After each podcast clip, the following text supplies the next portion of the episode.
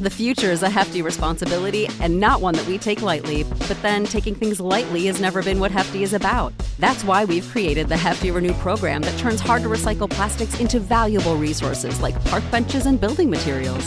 To participate, simply fill up an orange Hefty Renew bag with accepted items, tie it up, and drop it in with your regular recycling. That's it, it's that easy. It's time to rethink recycling with Renew. Particular valued resources may vary by geography. More info available at heftyrenew.com. When you need mealtime inspiration, it's worth shopping Kroger, where you'll find over 30,000 mouthwatering choices that excite your inner foodie. And no matter what tasty choice you make, you'll enjoy our everyday low prices, plus extra ways to save, like digital coupons worth over $600 each week. You can also save up to $1 off per gallon at the pump with fuel points. More savings and more inspiring flavors make shopping Kroger worth it every time. Kroger, fresh for everyone. Fuel restrictions apply.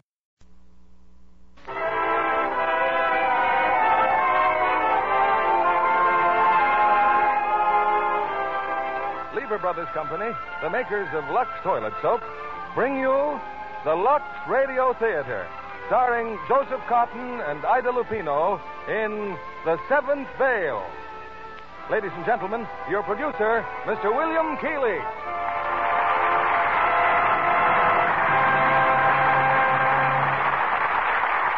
Greetings from Hollywood, ladies and gentlemen.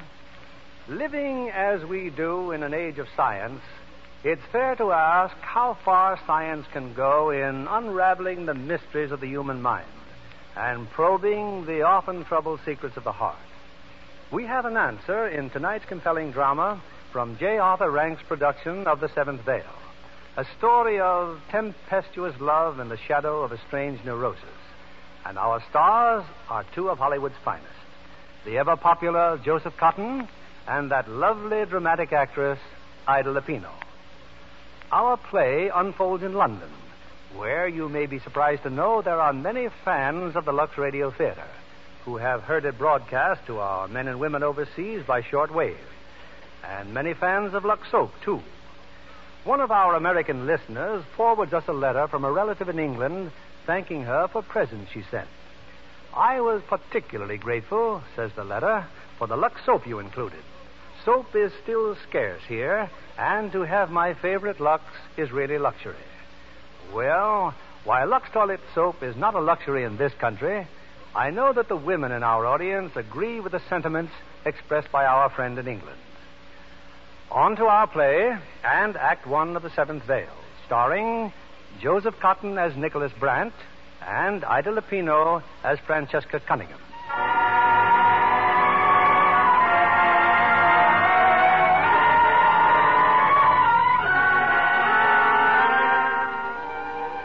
Kendall Sanitarium, London. In his office, Dr. Kendall is discussing a patient with an eminent psychiatrist, Dr. Albert Larson. Well, Dr. Larson, now that you've seen Miss Cunningham. And you said she was admitted here following an automobile accident. Yes, her injuries were not serious, as you undoubtedly observed. Yesterday evening, she got out of bed, slipped away from here, and attempted suicide by jumping off a bridge. Why? I wish I knew. Miss Cunningham hasn't spoken in days. It's as if she couldn't hear, but we know she can hear. That's only one of several indications that she needs you rather than a medical doctor. Miss Cunningham will talk, Dr. Kendall. I've given her an injection to produce a mild narcosis, enough to induce a light slumber. I, uh, I'd hoped we could avoid that. Oh, the drug is harmless, but it will make her talk. Of course. Still, uh, if you'll forgive me, it, uh, it savors a little of prying. Well, definitely it is prying. Dr. Kendall, a surgeon doesn't operate without first removing the patient's clothes.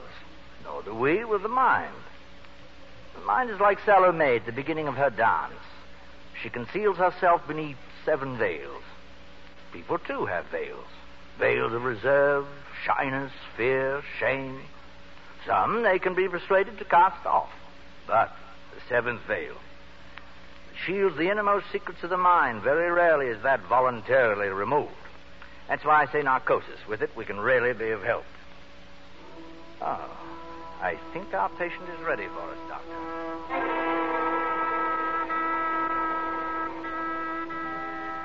The drug seems to have taken effect. Yes, but she can hear me perfectly. This is Dr. Larson, Miss Cunningham. I'm so happy you've been able to, to sleep. How wonderful it is to relax, to rest. You do hear me, don't you? Nod your head, Miss Cunningham, then I'll know for sure. Ah, thank you. Now, you can do whatever you please. What would you like to do? Would you like to go back to school? You were happy when you were a little girl, weren't you? Wouldn't you like to be happy again? Back to school? Back to school?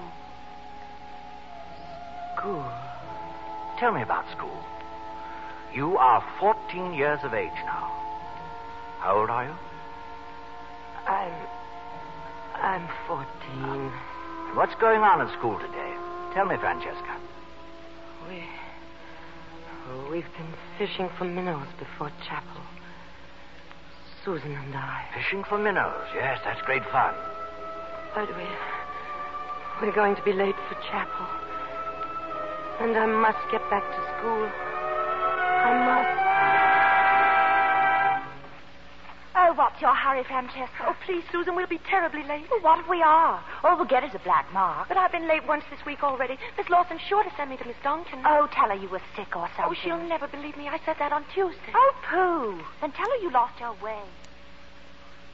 I. I hadn't wanted to fish for minnows. But Susan could persuade me to do anything. And I'd always get caught and get punished. In Miss Duncan's office, willow cane hung on the wall. Well, don't stand there, Cunningham. Hand me the cane. Yes, Miss Duncan. Hold out your hand. Oh, please, Miss Duncan. I know I must be punished, but not my hands. Please, today's the music scholarship for piano, and if you. Oh, oh please, please, my hands! My hands! By afternoon, my hands were still swollen and raw. I played so badly I hadn't a chance. And I'd set my heart on that scholarship. Music. Music was the only thing I really cared for. Even then. But next time you sat for it, you passed easily? No. I never sat for it again. That year my father died. I went to live with my uncle, Nicholas Brandt. He wasn't really my uncle. He was my father's second cousin. He was rich. The only relative I had in the world. He was slightly lame. And he walked with a cane. Well, let's have a look at you. Francesca, isn't it? Yes, Uncle Nicholas. Don't call me uncle. I'm not your uncle. You must call me anything, call me Nicholas. Look at me when I'm speaking. Yes, sir. Now listen to me carefully. This is my home. It's a bachelor's establishment. You know what that means? It. It means that you're you're not married. It also means that when I came here, I promised myself no woman would ever enter it. So far, none ever has. You're the first. Yes, I, I see. What do you see? That I'm to do my best, not not to intrude upon your privacy. Parker, Yes, sir. take her upstairs. You know where to put her. Yes, sir. This way, miss, please. Parker. Whose portrait is that on the wall? Mr. Brandt's mother. Oh, is she dead? I don't believe so. Well, what happened to her? I can't tell you, miss. Then I shall ask him. I wouldn't if I were you. Why not, Parker? Because if you must know, she left his father, ran off with another man. Oh, I, I don't believe There was a divorce, and Mr. Brandt had to give evidence. He was only 12 years old at the time. Oh. How dreadful. Yes, miss. You will find my master is a strange, dark man, but not unkind. No, in his way, not unkind. Those those first few months were the loneliest I ever spent. The whole house seemed to resent my presence. Nicholas Nicholas would limp about leaning on his cane, looking right through me as though I weren't there. Oh, sometimes he'd send for This letter, Francesca, is from that school you attended, from uh, Miss Duncan.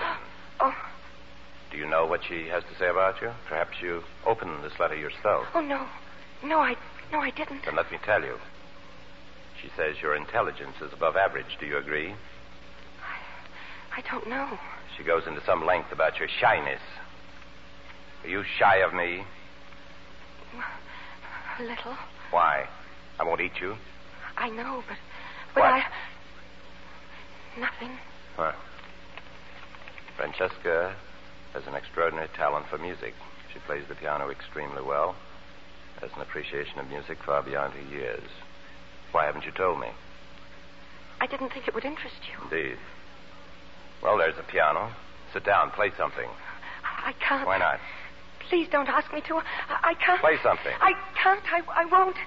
Oh, very well. I'll play for you. I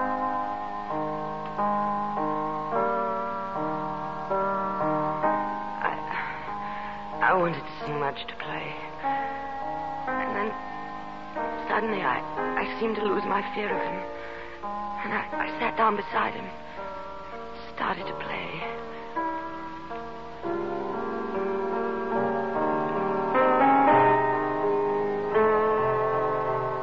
And as I played, I, I thought I saw Nicholas smile. Then he walked from the room, and I could hear the tap of his cane even above the music.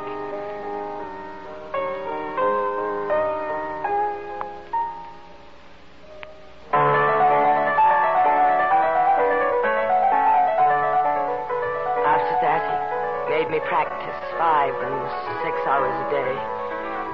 He was always beside me, listening to everything I did.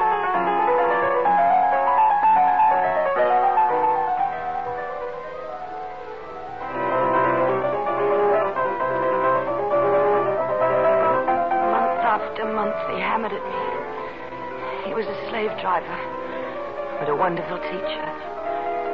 He knew how to get the best out of me. And he knew the spirit of music more than anyone I'd ever met. And for two years, he taught me. Then one night I was. All right, all right, all right, Francesca. That's enough. Yes, Nicholas. It's time you had some proper training. I've arranged for you to start at the Royal College of Music. Oh, oh, Nicholas. You'll report at 10 o'clock tomorrow morning. I've arranged for you. Oh, What do you think you're doing? Don't ever do that again. What had you done, Francesca? What made him so angry?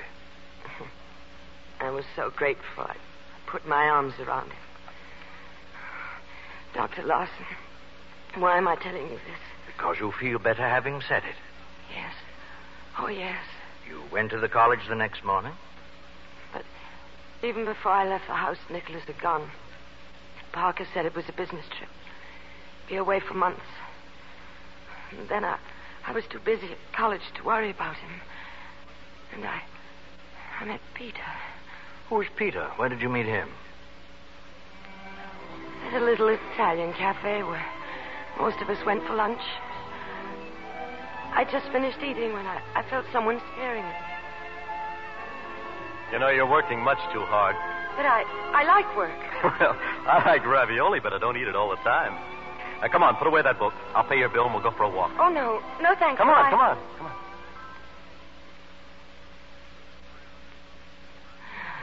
Peter. Peter was like that.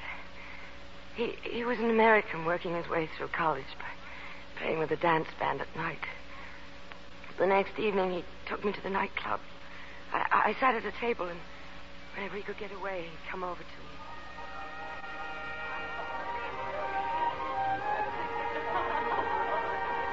You know, Francesca, there's practically nothing wrong with you. Well, thank you. Oh, you're a bit of a prig, but of course that's just the way you've been brought up. And you're extremely rude. I suppose that's the way you've been brought up. I was dragged up, I know it. I, I think I'd better go, Peter. I, I can get a cab. you always run away. Well, it's late, and I have some very important things to do. Now, how often do you take the evening off and go to the movies? Never. I don't like Oh, but you should. They take you out of yourself. Now, for instance, a movie about a poor, struggling musician. That's me.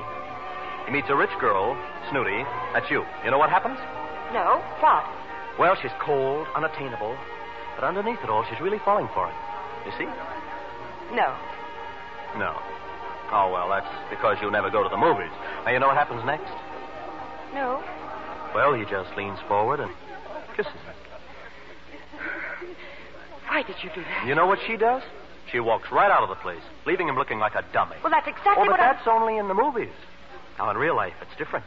He just leans forward and kisses you like. like this. Do you know what you do? I, I certainly do. Good night. But you saw Peter again, Francesca? Oh, yes. Yes, I kept away from him for a week. Then in the same little Italian cafe. You know, this happens in the movies, too. Peter. After the rich girl walks out on the poor musician, they're both awfully unhappy. And after a few days, they both take to haunting the spot where they first met. Oh? Why? Well, because by now they're getting pretty hungry. hey, Mariani, two raviolis. But, Peter, I'm not hungry. The raviolis are for me. Don't you realize I've been so miserable I haven't eaten for days? Oh, I wish I could be angry with you, Peter. I wish I could. Francesca, you can smile. Oh, and it's a beautiful smile. We saw a great deal of each other. He, he took me to so many wonderful places. I, I forgot about Nicholas. He was still away. I, I wasn't prepared for his sudden return home. Good evening, Francesca. Oh, oh, Nicholas. Why should you be surprised to see me? Well, I, I just didn't know you were back. Parker says you dined out this evening. Yes, I, yes, I did. Perhaps if you stayed home more often, you'd have better color. You look pale. Been working too hard? No, I don't think so. Well, aren't you going to play for me? Yes, of course, if you'd like.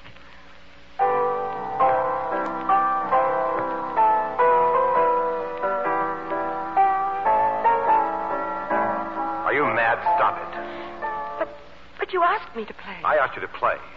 If you can't think of anything better, play a chromatic scale. Only spare me that shop girl trash. Yes, Nicholas.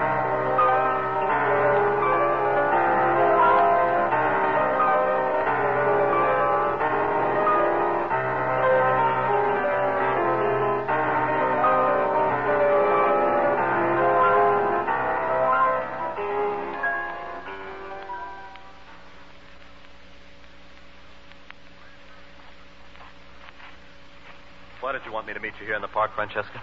What's the matter? Oh, nothing. Peter, do you know why I broke our date yesterday? Uncle Nicholas again? No. No, I went to the movies Who with? by myself. Oh, Yes, it, it was very interesting, Peter. All about a girl who knew that a boy loved her, but hadn't the courage to ask her to marry him. So, so she decided that. Peter, are you listening? Uh, yeah, sure, I'm listening.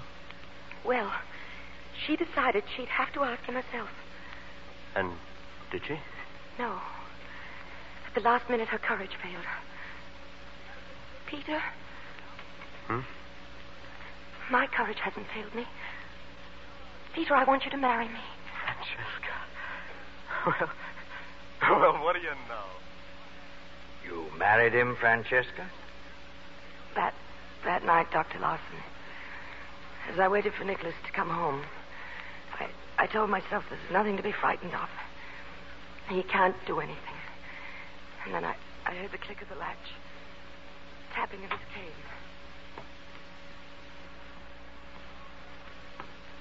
Still up rather late? Nicholas, I I must talk to you, Can't wait till morning? but it's very important. Well, Well, I I don't know how to start. Nicholas, I'm engaged to be married. oh. Well, good night, Francesca. Did you hear what I said? Perfectly. Now, if you'll excuse me, I'll look at my mail. But don't you understand, Nicholas? I found a man I love, and I'm going to marry him. Go to bed. Wait. Pack your bags. We're leaving for Paris in the morning. Paris. Oh, but I can't go. I won't. What could I do in Paris? Carry on with your studies. I don't care whether I ever play again or not. Do you hear me, Nicholas? I won't ever play again. Oh, why can't you be nice to me? Why must you always treat me as though I were a child? Because you are. I'm not. I'm grown up. I know what I want, and you're just trying to take it away from me. Don't you understand? I'm in love. How old are you? I won't go. I tell you, I won't. I won't. I won't. I won't. How old are you? Fifteen. Tell you you're 21, I'm your legal guardian. Do you understand what that means? No. It means that you can't marry without my consent. You can't leave this house without my consent. If you do, I can have you brought back by the police now. Now stop crying. It's my duty to see that you behave properly and don't make a fool of yourself. Is that clear? I. I... Is that clear? Then go upstairs.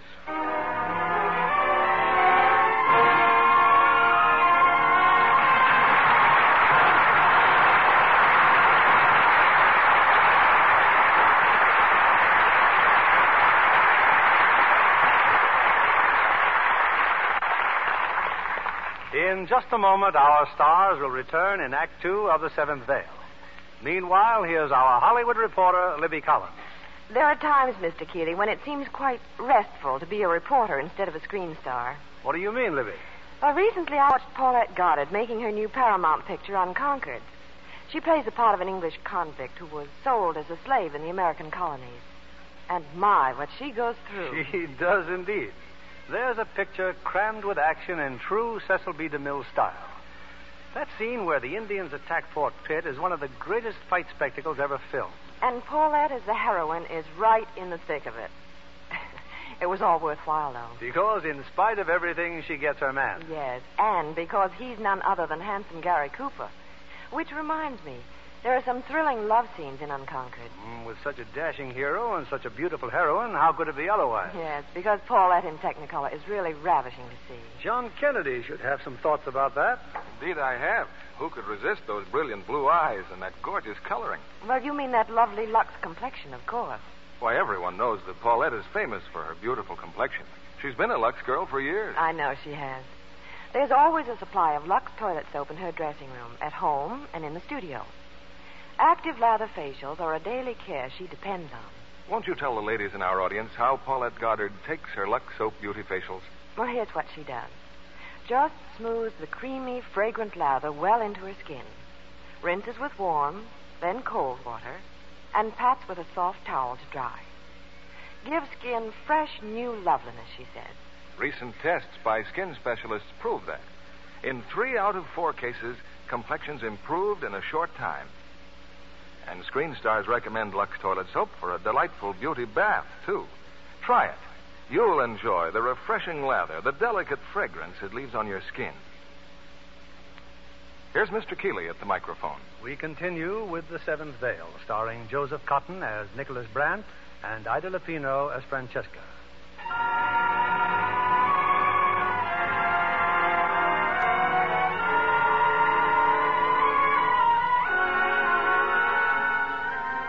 Twenty-four hours ago, Francesca Cunningham attempted to take her own life.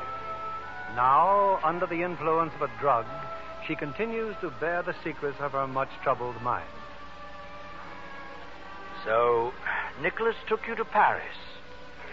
Yes. Yes, Dr. Lawson. Seven years before I saw Peter again. Seven years of music. Paris, Vienna, Rome. Seven years of Nicholas planning my life, turning me into his dream of a concert pianist. Wherever we went, we were always alone. When I longed for some sort of diversion, Of course, you can't play tennis. It would ruin your hands. it was always reminding me. My hands. You're not careful enough, Francesca. Just remember, your hands are your only real asset. My hands. Never risk harming them. Take care of your hands. Hands. Take care of your hands. Your hands. At last, Nicholas decided I was ready for my first concert. It was in Venice. He bought me the gown I was to wear, hired a maid for me. And now he was teaching me how to bow. No, no, no, Francesca. Bridge is good. Let the knee drop right down there. Now try it again, for and for heaven's sake, smile. Yes, Nicholas. Turn around. Let me. Anna, Yes, sir. look at the way that hem is hanging. Fix it. I'll be waiting at. How dare you burst into this dressing room? Oh, nonsense. I don't know who you are, but I happen to be an old friend of Miss Cunningham's. Francesca. Why, Susan. Susan Brooks. My dear, how clever of you to remember me after all these years. Only it's not Brooks anymore. It's Krabatovich. Horrid name, isn't it, darling? I'm married. Oh, oh, Susan. I, Oh, excuse me. Mr. Nicholas Bryant, Mrs. Uh... Krabatovich. Francesca and I were at school together, you know. Twenty minutes, Miss Cunningham is giving a concert. Darling, imagine you a concert pianist. I saw your name on the billboards, and I said to my husband, he's my second, I said, why, I was at school with that girl, and I told him that screamingly funny story about how you failed to get the scholarship, remember? We were out catching frogs or butterflies or something, and came back late for chapel. Of course, it was all my fault, but Duncan insisted on caning your hands most frightfully. Imagine you failing to play the piano well enough. well, What's the matter, Francesca? Is something wrong? No. Oh, it's nothing, Nicholas. did I say something I shouldn't? Oh, well, I mustn't interrupt. Goodbye, darling. Astonishing luck. Don't forget to call.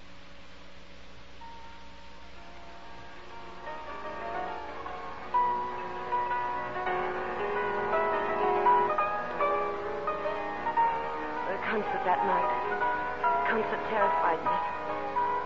Seeing Susan again reminded me of that day in school. My hands, raw and clumsy they were. I wondered how I could possibly get through my final number. My hands, I could almost feel my fingers swelling as I played. Nicholas staring at me from the window.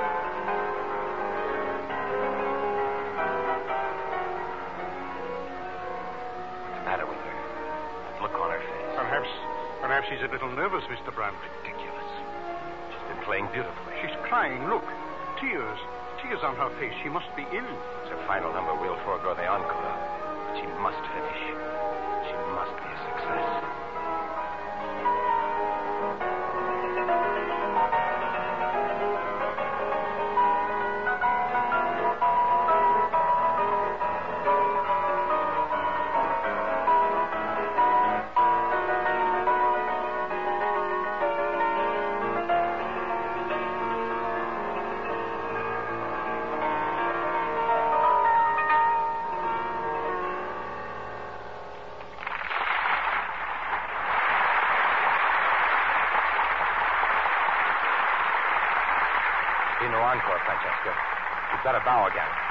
Stage.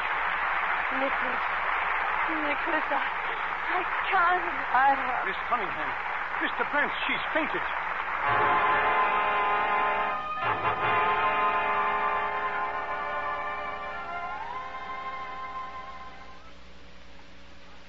concert was a success. Dr. Lawson, I, I can't account for my behavior. There was nothing wrong with my hands. I had played well.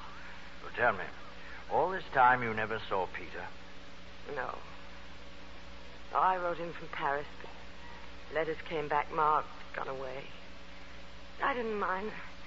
I knew that one day I'd be back in London again, and I'd find Peter waiting for me. A few months later, I was giving a concert in Copenhagen. During the intermission, Nicholas opened the door of my dressing room. He always came in about one. Tell you at dinner, Francesca, that the cables come from London. They want you next month to Albert Hall. Do you want to go? Why ask me, Nicholas? You usually settle these things yourself. If I do, it's only to spare you the trouble. You know you can do exactly as you please. Can I, Nicholas? I can refuse this offer then? If you wish, certainly. No. No, I think I should like to go. I'll let them know you've accepted. That, that same night, after the concert, when Nicholas came for me, he knocked at my door. It was the first time I ever remember him doing it. It was a magnificent performance, Francesca. Now, if you're ready, we could uh, have some supper at the Viking. If you like, Nicholas? We could go to the Rotunda if you'd prefer.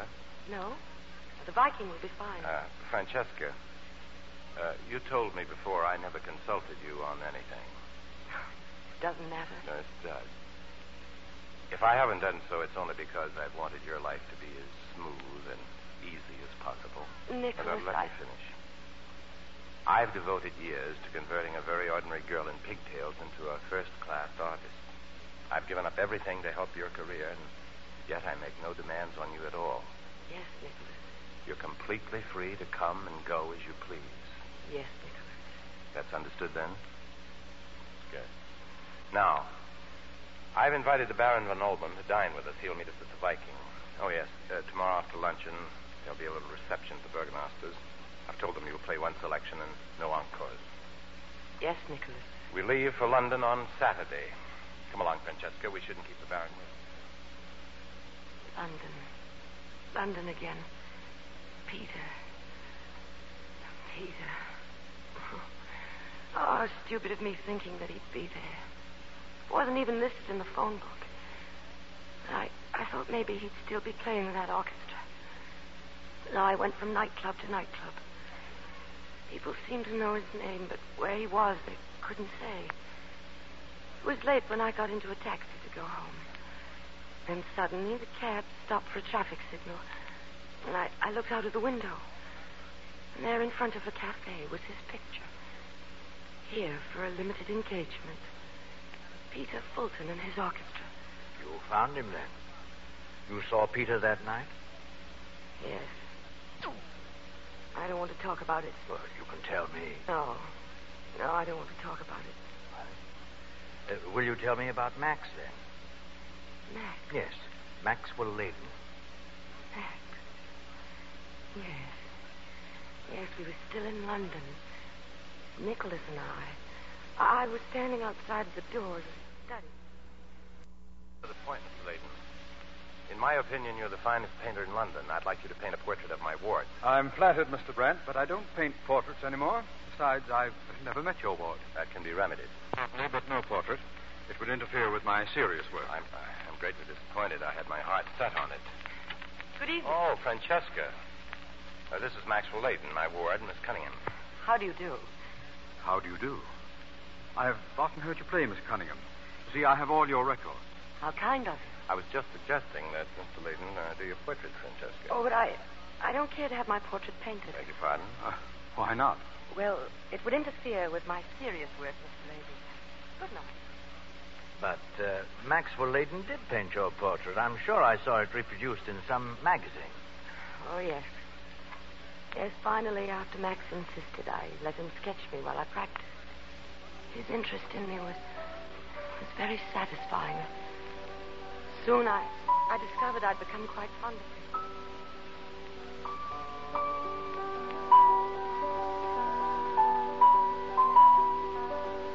Max, what was our bargain? That I could come here and sketch you so long as it didn't interfere with your work. But you'd much prefer if I sat for you properly, wouldn't you? Naturally. My head and arms all arranged in a striking pose. Yes. Under strict orders not to move a muscle unless you say so. Yes. Would you still like me to do that, Max? I would love you to do that. Well, then I will. Yes. Max clear the house day after day. One afternoon, I, I tried to pose for hours. Well, I think you can rest now, Francesca. Oh, thank you, Max. Would you like some tea? No, no tea. You'd much rather get back to your piano. Doubt if I'll ever be able to play again. My neck's so stiff I couldn't see the keyboard. It's a lovely neck, Francesca. Everything about you is lovely. Oh. I thought I was the ugly duckling in your gallery of beauty. No, you're not. You're. Well, Must you really know? of course. You're the most beautiful woman I've ever painted. Not because you're beautiful, but because I'm in love with you. You shouldn't have said that, Max. It's the most natural thing in the world to say. I hate love. hate being in love. Never want it to happen to me again. You might as well be dead. Then I'd rather be dead than go through it again. I thought I'd put a high wall of music around me, that I was safe, secure. And now you come along and knock it all down. I hate you for doing that. On the contrary, you love me. Maybe I do. I, I don't know. In any event, you won't have to pose anymore. The portrait's finished. Finished. Oh, Max, let me see. Oh. Oh, it's very good. Awful to think of Nicholas having it. Why? Well, it seems to look right through me, and I, I don't want to think of Nicholas being able to do that. You're frightened of him, aren't you? Oh, I know you'll think it's absurd, Max, but Nicholas has some extraordinary power over me. Then why do you stay with him? I don't know. I don't let's talk about it. What are you going to do now? Take a holiday? Italy, I suppose. I have an old tumble-down villa there. It's on a bay. Very quiet. Very restful. Mm. Sounds lovely. Will you paint? Francesca, must we keep on pretending? Come with me. I'm in love with you and you love me. I'm asking you to marry me. I'd be a poor wife, Max. I don't believe it. Let me risk that. I'd like to marry you, Max. Very much.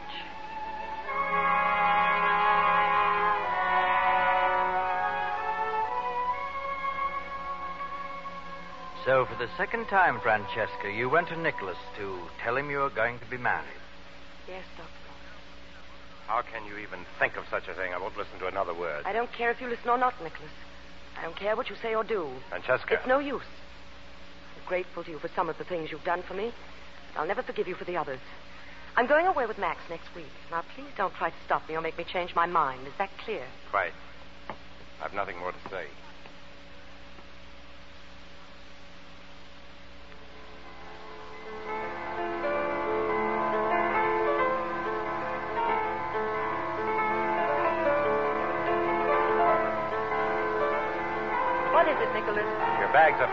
Leaving soon with him. Yes? I must talk to you. I don't want to listen. Francesca. Francesca, I. I haven't deserved this of you. I've given you everything I have my love and my sympathy. My life hasn't been a happy one. You are the one beautiful thing that has come into it. Please, please listen, Francesca. Francesca, please stop playing. You're a great artist. You're my life's work, and now you want to throw it all away. Listen to me. You'll do as I say, and I demand you give this man up. Francesca, this happened once before, remember? You didn't love that boy, and you don't love Layton, and I'll tell you why. You belong to me. We must always be together. Promise. Promise you'll stay with me always. Promise me, Francesca. Nicholas, I'm leaving this house tonight. Very well. That's the way you want it, very well. But if you won't play for me, you'll never play for anyone else. Ever again.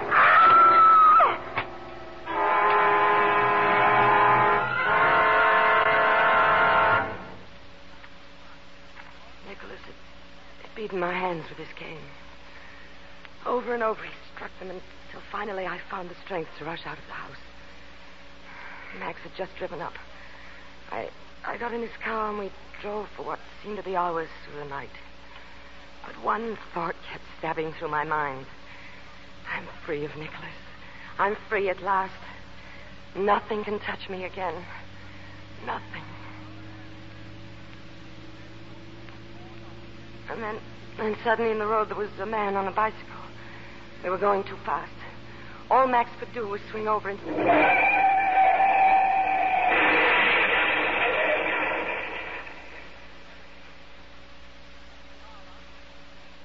I, I woke up in this room, in this bed, Dr. Larson.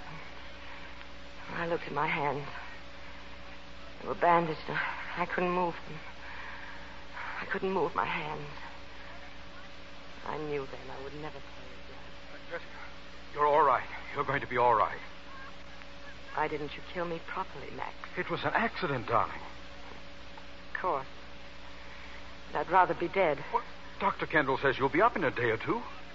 Look at my hands. They've been burned, but only slightly. I don't believe you. Francesca. Well, ask the nurses. Ask the doctor. I don't believe them either. They just want me to be quiet. But I know. I know I shall never be able to use my hands again. Francesca. No, don't touch me. Don't touch me. I wish I were dead. I wish I were dead.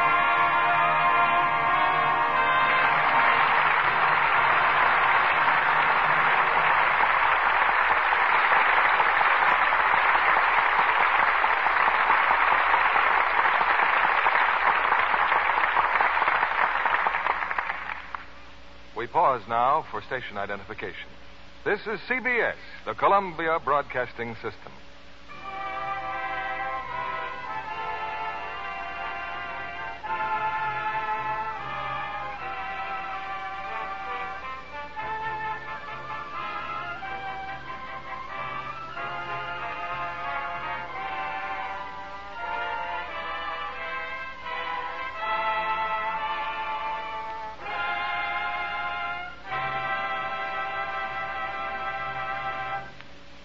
Moment, we'll return with Act Three of The Seventh Veil. High school leading lady makes grade in Hollywood. That might headline the story of our young guest tonight, Miss Patricia Alphin, starlet at Universal International. Wasn't it that senior class play that put the uh, movie bee in your bonnet, Pat?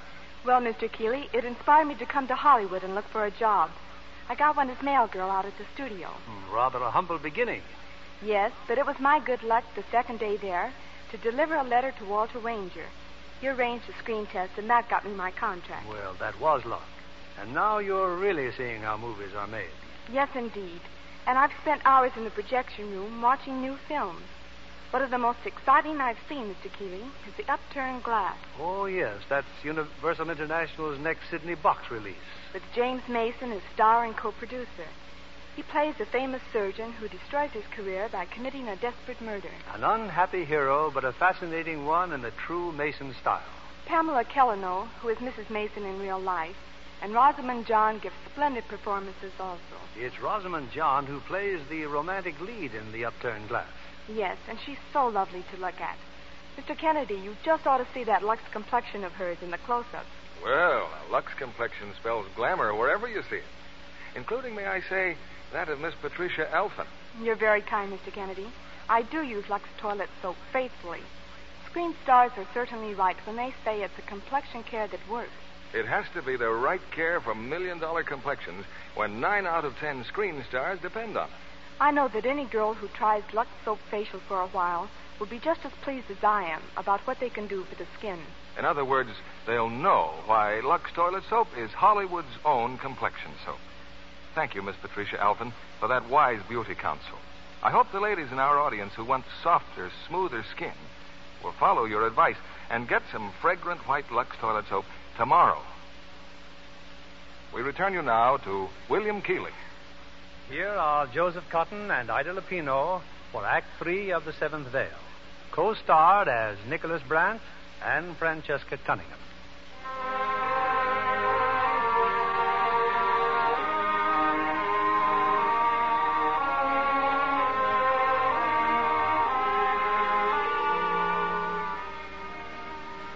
It's a few minutes later.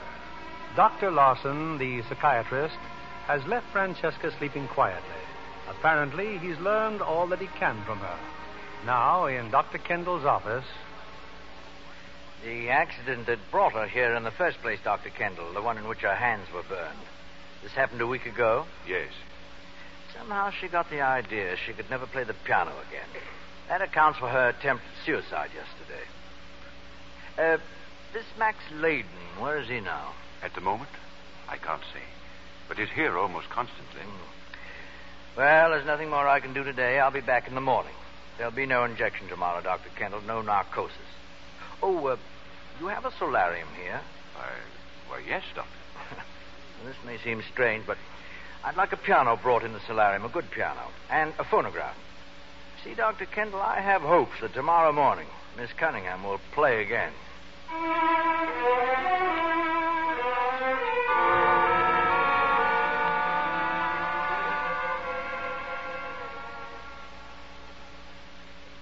Well, we're ready for you, Dr. Larson. Miss Cunningham's in the solarium, and the piano, and a phonograph. Well, I don't mean to be mysterious, Kendall. Now, here is the history of Francesca Cunningham. As a child, the caning at school, resulting in her failure at the music examination, and the fear that her hands might be injured. The recent attempt by Nicholas Brandt to smash her hands, again with a cane. Finally, the car crash, the shock of waking up in a hospital with her hands bandaged. All these things have built up a barrier? Yes. Which led her to attempt suicide, and will continue to prevent her full recovery. And you intend to break down this barrier now? Well, I have hopes. I'll put her under hypnosis. Now, with the phonograph, with the help of music, which we know she loves, I'm going to suggest to her a way to break through this barrier. If I can make her play the piano, I shall wake her up while she's actually playing. Then she will know there is nothing really wrong with her hands.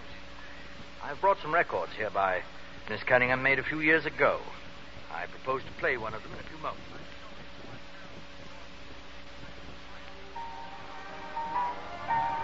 Francesca, can you hear that music? It's beautiful, isn't it? She's hypnotized? Yes. She'll do exactly as I wish. Francesca, would you like to play this music yourself? The piano here. Play. I can't play. Yes, of course you can if you want to. Do you? Yes. Good. Now get up from that chair. Give me your arm. We'll walk over to the piano here. Ah, that's fine, Francesca. Yes. Now sit down. Put your hands on the keys. Your hands want to play. Try, Francesca. Try.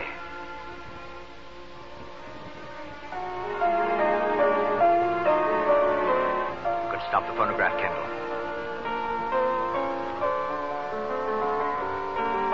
She's playing. By George, she's playing. Under the hypnosis. Now to rouse her, to bring her out of it. Francesca, you are playing now of your own free will. Your hands are not injured. There is nothing wrong with your hands. You are playing. There is nothing wrong with your hands. She's opening her eyes, Doctor. She's. I. I.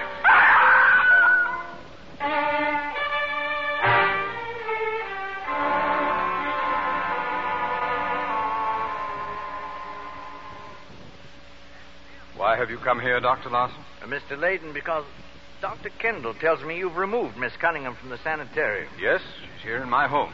And I assure you, under adequate care. I feel it's my duty to go on treating her. I know what you did to her at the sanitarium this morning. I insisted that Dr. Kendall tell me. Even you must agree that she's suffered enough. She'll go on suffering till she's cured. Cured? With drugs, hypnotism? Your kind of treatment is likely to unhinge her mind altogether. Does Nicholas Brandt know what's happened to Miss Cunningham? No, he does not. There's been nothing in the newspapers. As far as he knows, she and I are in Italy. How is she now? Very well, thank you. I see. Well, oh, Mr. Layton, please. This is all wrong. I can help Miss Cunningham. Would you object if I saw Mr. Brand, if I asked his permission? Not at all. Legally, he's no longer her guardian. If he thinks he is, you might tell him that Francesca and I are to be married next week. Well, I assume she's agreed to marry you. I think you can assume that she will agree. Mr. Layton, that poor girl is in no condition to make up her mind on anything at the moment. I warn you, what you're doing is very dangerous. Good night, Dr. Larson. Good night, Mr. Layton.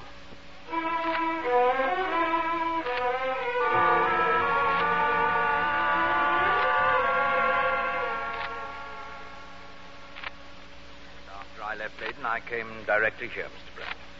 You've told me is a great shock. I. I thought Francesca was in Italy. I didn't come here to advise you of Francesca's condition or her whereabouts. It's quite possible she'd rather you didn't know. I came to ask a favor. What is it? I have a phonograph record here. It's a piece of music which has assumed some importance in this case.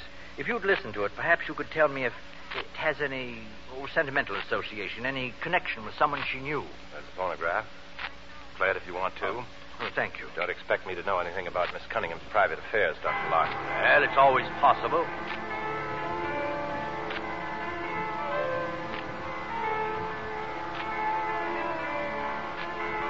Ah, you are familiar with the composition. I.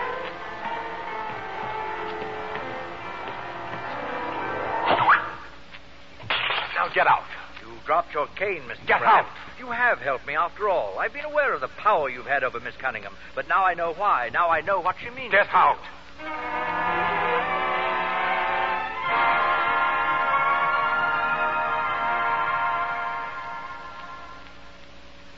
I don't care if you are her nurse.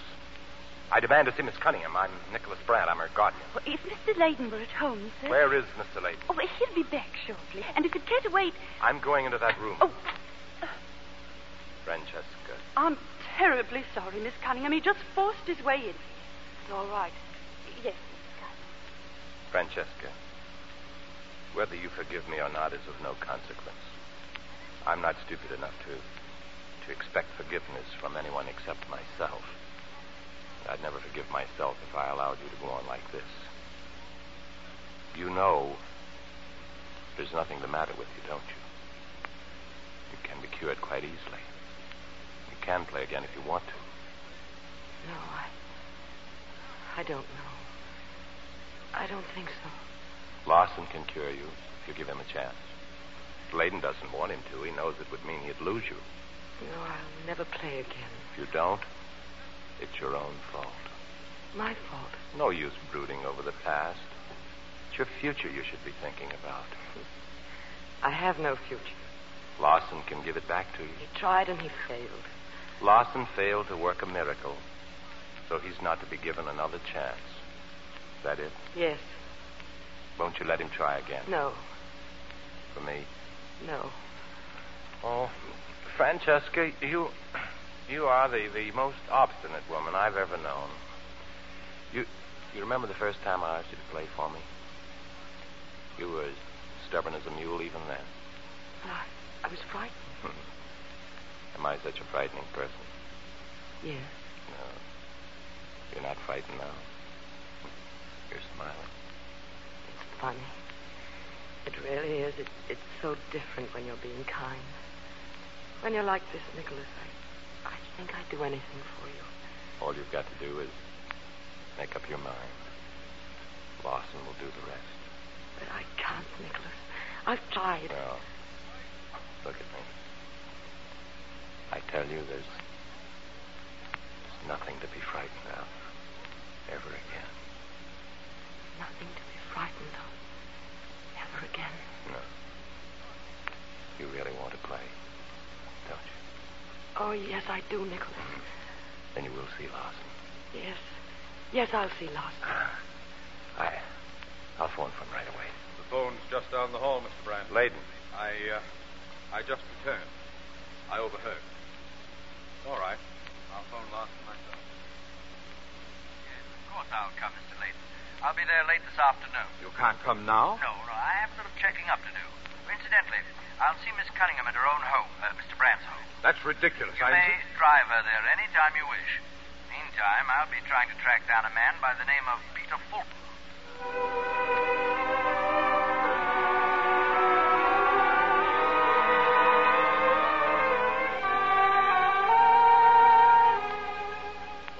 Glad to meet you, Dr. Larson. But frankly, I can't imagine what you want to see me about. About a patient of mine, Mr. Fulton. Francesca Cunningham. Francesca? She's in great trouble. Let's see. The last time Miss Cunningham saw you, she hadn't seen you in years. By chance, she found you. Tell me, what happened that night, Mr. Fulton? Why, nothing. Nothing at all. Something must have happened. Oh, I, I told her I was married, if that's what you mean. How did she take that bit of news? She just walked out on me. She's like that, you know. Had she ever met your wife? No, not that I know of. We were divorced two years ago. Oh, I'm sorry. Mr. Fulton, there's a tune she seems to have associated with you, a waltz. I believe it was played in some Italian cafe. oh yeah, sure. I, I even had my band recorded a few years ago. I had some wild hope at the time that Francesca would hear it and, well, it might help to bring her back to London. Do you have a copy of the record? I can get one. Would you bring it to this address, Mr. Fulton? That's Nicholas Brandt's address, isn't it? Yes. Can you be there at five o'clock? Why, yes, of course. But uh, why... Mr. Brandt will be there. Also a Mr. Layden. I won't detain you for long. I'll be there, Doc.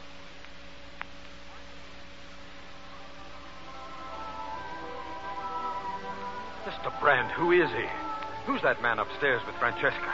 You'd think Larson might have told me. His name is uh, Peter Fulton. What's he got to do with Francesca? He's a man she once wanted to marry. Why crack your knuckles, Mr. Layton? It won't help. What's that music? A Tune that seems to have some meaning. Whiskey, Mr. Layton. Please. Parker. Whiskey for Mr. Layton, please. Yes, sir. Wait, wait, here he comes. Well, Mr. Fulton, Well, what? did anything happen? That's what I'm trying to figure out myself. Well, is she all right? What did Larson say? Well, I guess it all adds up to something, but Larson's a way ahead of me. Oh, what's the good of turning the clock back anyway? It never did anyone any good. I wouldn't be too sure of that. Have a drink? Thanks. Make that two whiskeys, Parker. That music. That's Francesca, isn't it? Yes. What record is it? It, it's not a record. It's Francesca. She's always had a piano up there in her room. She plays beautifully, doesn't she, Jen? Dr. Larson. yes, I- yes. That's Francesca. May I go up now, Doctor? It would be a pity to interrupt her. Doesn't she want me with her? Perhaps. What do you mean, perhaps? I mean, I think I can promise you a complete cure. Thank heaven. But you'll have to prepare yourselves for a new Francesca. A new and very different person. In what way? You see, the past is over for her now. It's quite over. Her mind is clear. The clouds have been swept away. She's no longer afraid. Well, whether you'll be entirely satisfied with the change in her, I don't know. Might be wise not to expect too much. Are you trying to tell me? I'm trying to tell you. She will want to be with one of you three men. One she loves, one she's been happiest with, the one she cannot do without, or the one she trusts. And who is that? It would hardly be fair for me to say. She, she stopped playing. Yeah. Look. She's coming down the stairs.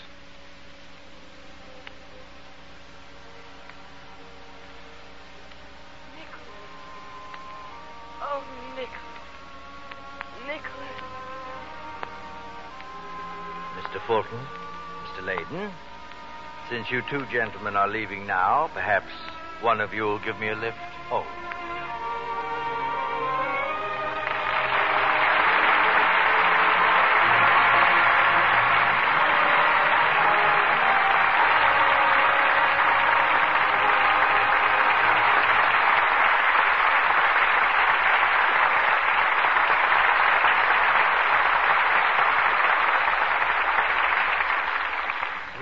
Deserved applause for two superb performances from Joseph Cotten and Ida Lupino.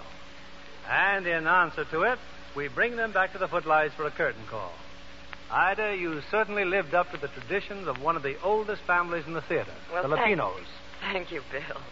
And I think Ignaz Hilsberg should have a vote of thanks for his wonderful piano contributions to our show tonight. I agree there, Ida. Incidentally, Bill, you didn't mention that The Seventh Veil won the Academy Award as the best original screenplay of the year. So it did. And speaking of screenplays, I wonder how many people in our audience know that you two are authors as well as actors. I understand you spent the summer over a typewriter, Ida. Well, that's right, Bill. I finished two screenplays, one of which is under option at a studio. Well, which would you rather do, Ida? Act or write? Well, I think I like both equally well. Well, for the sake of theater goers, I hope you never give up acting. Joe, you've written screenplays too, haven't you? yes, that was my first contact with Hollywood, Bill. And before that? Well, before that, I used to write for radio.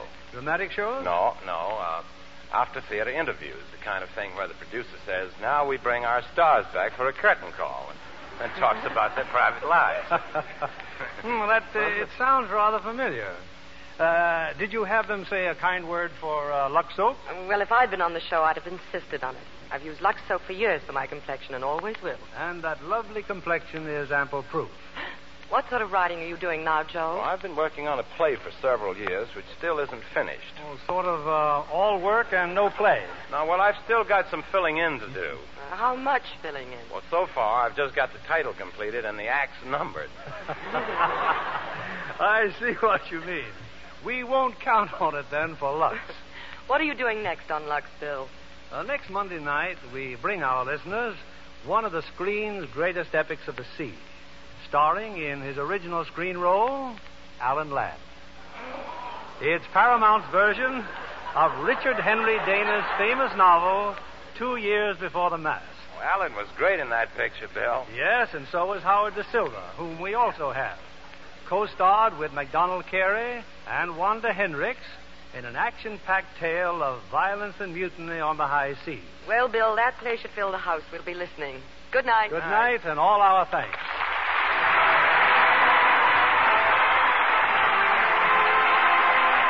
Lever Brothers Company, the makers of Lux Toilet Soap, join me in inviting you to be with us again next Monday evening when the Lux Radio Theater presents Alan Ladd, Howard Da Silva, MacDonald Carey, and Wanda Hendrix in Two Years Before the Mast.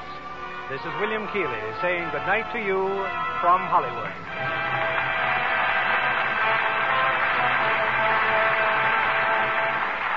There's an appeal to housewives everywhere. Keep on saving and turning in your used kitchen fats. Thanks to patriotic American women, over 600 million pounds of used fats have been added to the United States supply of industrial fats and oils since 1942. But all over the world, the supply is still critically short. Your government asks you to keep on with the magnificent job you have been doing so that not a pound of the essential fats and oils needed to make household necessities will be wasted. Remember, your butcher will pay you for every pound. So save and turn in your used kitchen fats. Joseph Cotten appeared by arrangement with David O. Selznick, producer of Intermezzo, starring Ingrid Bergman and Leslie Howard. Ida Lupino is currently starring in the Warner Brothers picture Deep Valley. Heard in our cast tonight were Joseph Kearns as Dr. Larson, Gale Gordon as Max, Jack Edwards Jr. as Peter, Bill Johnstone as Kendall, Francis Robinson as Susan, and Norman Field, Janet Scott, and June Whitley. Our music was directed by Louis Silvers. And this is your announcer, John Milton Kennedy, reminding you to join us again next Monday night to hear Two Years Before the Mast with Alan Ladd, Howard Da Silva, MacDonald Carey, and Wanda Hendrix. Fry. When you bake and fry. Fry. For your cake and pie. Fry. It's your shortening by. Rely on Spry. For lighter, better tasting cakes, try Spry, the pure, bland, all vegetable shortening with the special cake making secret. Hear them say, Boy, what a cook. Rely on Spry. S P R Y. Be sure to listen next Monday night to the Lux Radio Theater presentation of Two Years Before the Mast with Alan Ladd, Howard Da Silva, Donald Carey, and Wanda Hendrix. Stay tuned for My Friend Irma, which follows immediately over most of these stations. This is CBS, the Columbia Broadcasting System.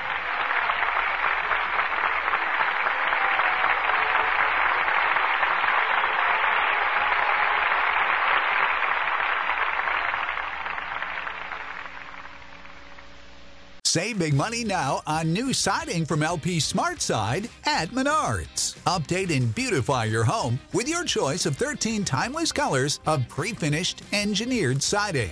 It's durable and includes a Sherwin-Williams factory finish paint warranty that means no painting for years to come. View our entire selection of siding from LP Smart Side today. And don't forget to check out our flyer on menards.com for all the great deals happening now. Save big money at. When you need mealtime inspiration, it's worth shopping Kroger, where you'll find over 30,000 mouthwatering choices that excite your inner foodie. And no matter what tasty choice you make, you'll enjoy our everyday low prices, plus extra ways to save, like digital coupons worth over $600 each week. You can also save up to $1 off per gallon at the pump with fuel points. More savings and more inspiring flavors make shopping Kroger worth it every time. Kroger, fresh for everyone. Fuel restrictions apply.